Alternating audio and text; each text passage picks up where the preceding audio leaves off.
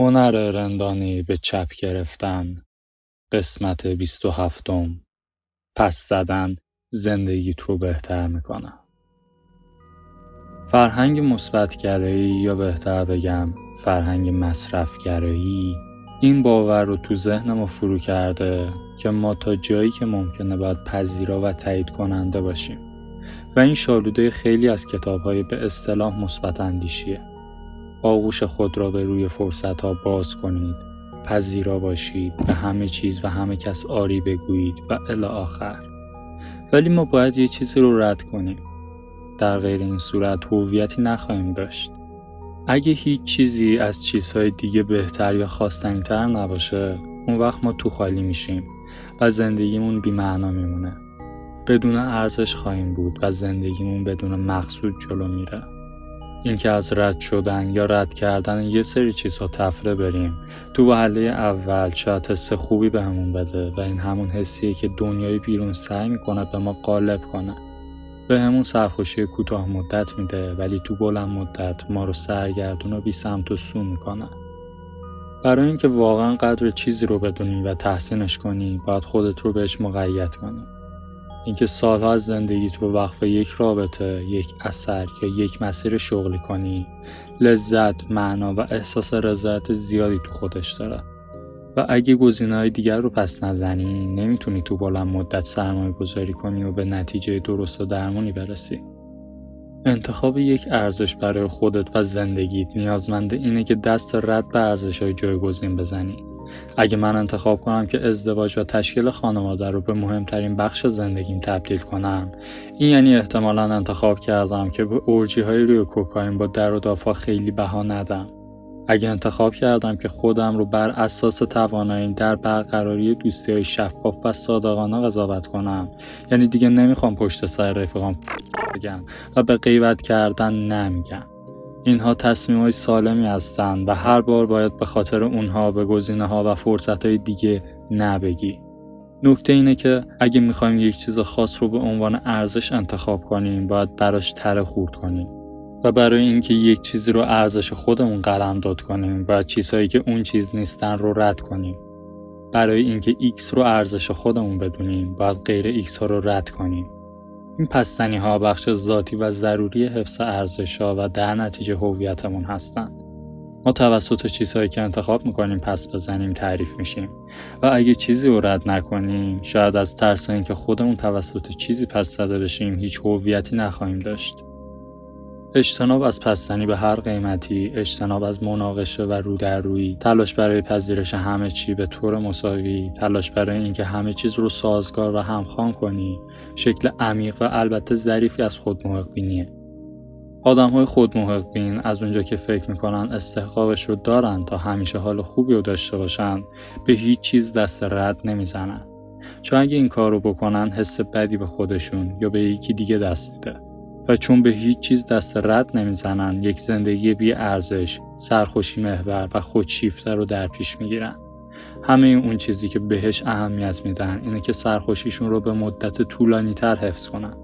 از شکست های اجتناب ناپذیر زندگی دوری می‌کنن و وانمود می‌کنن که رنج تو زندگیشون وجود نداره. پستنی مهارت حیاتی و مهمی تو زندگیه. هیچکس نمی‌خواد تو رابطه ای که خوشحالش نمی‌کنه گیر کنه. هیچکس نمی‌خواد توی کسب و کار یا شغلی که بهش اعتقاد نداره پابند بشه. هیچکس نمی‌خواد تو گفتن چیزی که واقعا می‌خواد به زبون بیاره احساس ناتوانی بکنه. ولی با این وجود آدم ها انتخاب اولشون پس نزدن و کنار اومدنه. همیشه همینطور بوده. آدمیزاد به طور طبیعی عاشق صداقته. ولی بخشی از صادق بودن تو زندگی اینه که با نگفتن و نشنیدن اوکی بشیم. در نتیجه پس زنی رابطمون رو بهتر و زندگی عاطفیمون رو سالمتر می‌کنه. روزی روزگاری تو زمانهای قدیم دختر و پسر جوانی بودن که خانوادهاشون اصلا متنفر بودن. ولی پسر دزدکی وارد مهمونی شد که خانواده دختره برگزار کرده بودن چون خب آدم حول و کلی بود. دختر پسرک رو می‌بینه فرشته خیالی ترانه های شیرینی برای اعضای زنانش می‌خونن. و اینجوری میشه که همونجا تو لحظه عاشق پسره میشه. به همین سادگی. بعد دوتایی میرن به باغ خونه دختره و تصمیم می‌گیرن که فردای همون شب با هم ازدواج کنن. تصمیم منطقی به نظر می‌رسه مخصوصا وقتی که دوتا خانواده سایه همدیگر رو با تیر می‌زنن. چند روز بریم جلوتر. خانواده ها از ازدواج این دوتا خبردار میشن و کف و خون بالا میارن. دعوای قبیله ای میشه. حتی مارکیزی و رفیق شفیق پسره این ماجراها میمیره. دختر خسته از این جفاهای روزگار اینقدر غمگین میشه که دوا می‌خوره تا بخوابه. دو روز تمام میخوابه. ولی از بد روزگار این زوج جوان ارتباطات درست و حسابی در زندگی مشترک رو بلد نیستن. و دختر کاملا فراموش می‌کنه که در مورد این قضیه به شوهرش چیزی بگه. در نتیجه دوماد قصه ما فکر می‌کنه عروس خانم خودکشی کرده.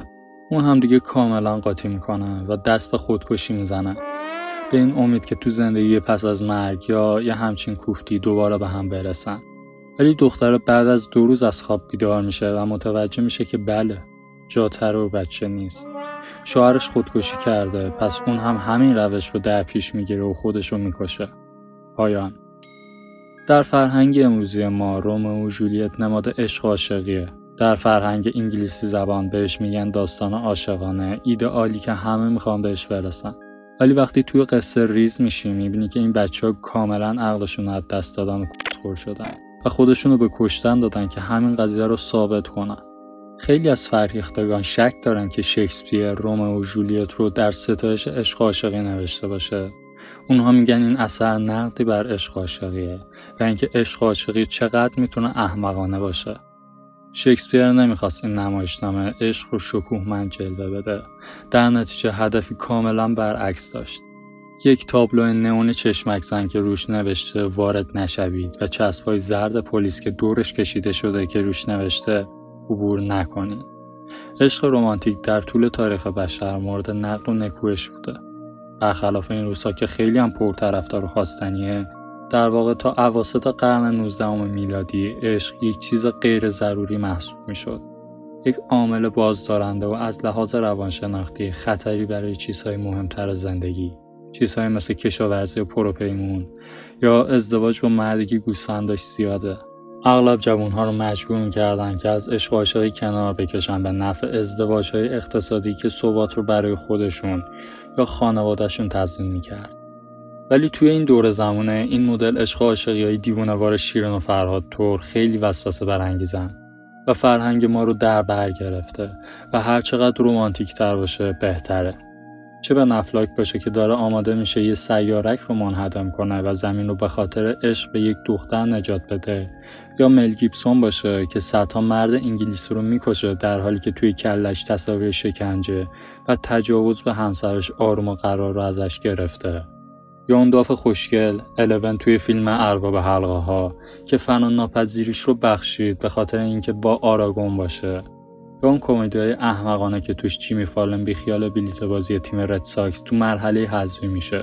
چون درو بری مرد دلش هواشو کرده یا یه همچین چیزی. اگه اینجور عشقای رومانتیک مثل کوکاین بود اون وقت همه ما توی این فرهنگ مثل تونی مانتانا توی فیلم صورت زخمی بودیم. کلمون رو توی کوهی از کوکاین فرو می‌کردیم و فریاد می‌زدیم. به رفیق کوچولی من سلام کن. مشکل اینجاست که ما داریم متوجه میشیم. عشق رومانتیک واقعا مثل کوکاینه. یعنی به طرز ترسناکی شبیه به کوکاین عمل می‌کنه. یعنی دقیقا همون قسمت از مغز رو انگور می‌کنه که کوکاین این کار رو انجام میده. یعنی تو رو بالا می‌بره و برای یه مدتی حال خوبی بهت میده. ولی در کنارش همونقدر که مشکلات رو حل می‌کنه همونقدر هم مشکل به وجود میاره. درست مثل کوکائین بیشتر عناصر سازنده عشق رمانتیک که ما به دنبالش هستیم یعنی برون ریزی احساسات به طرز دراماتیک و سرگیجه آور یا بالا و پایین های عشق آتشین نمایشی سالم و حقیقی از عشق نیستن در واقع شکل دیگه از خود محق بینی هستن که خودشون رو در روابط نشون میدن.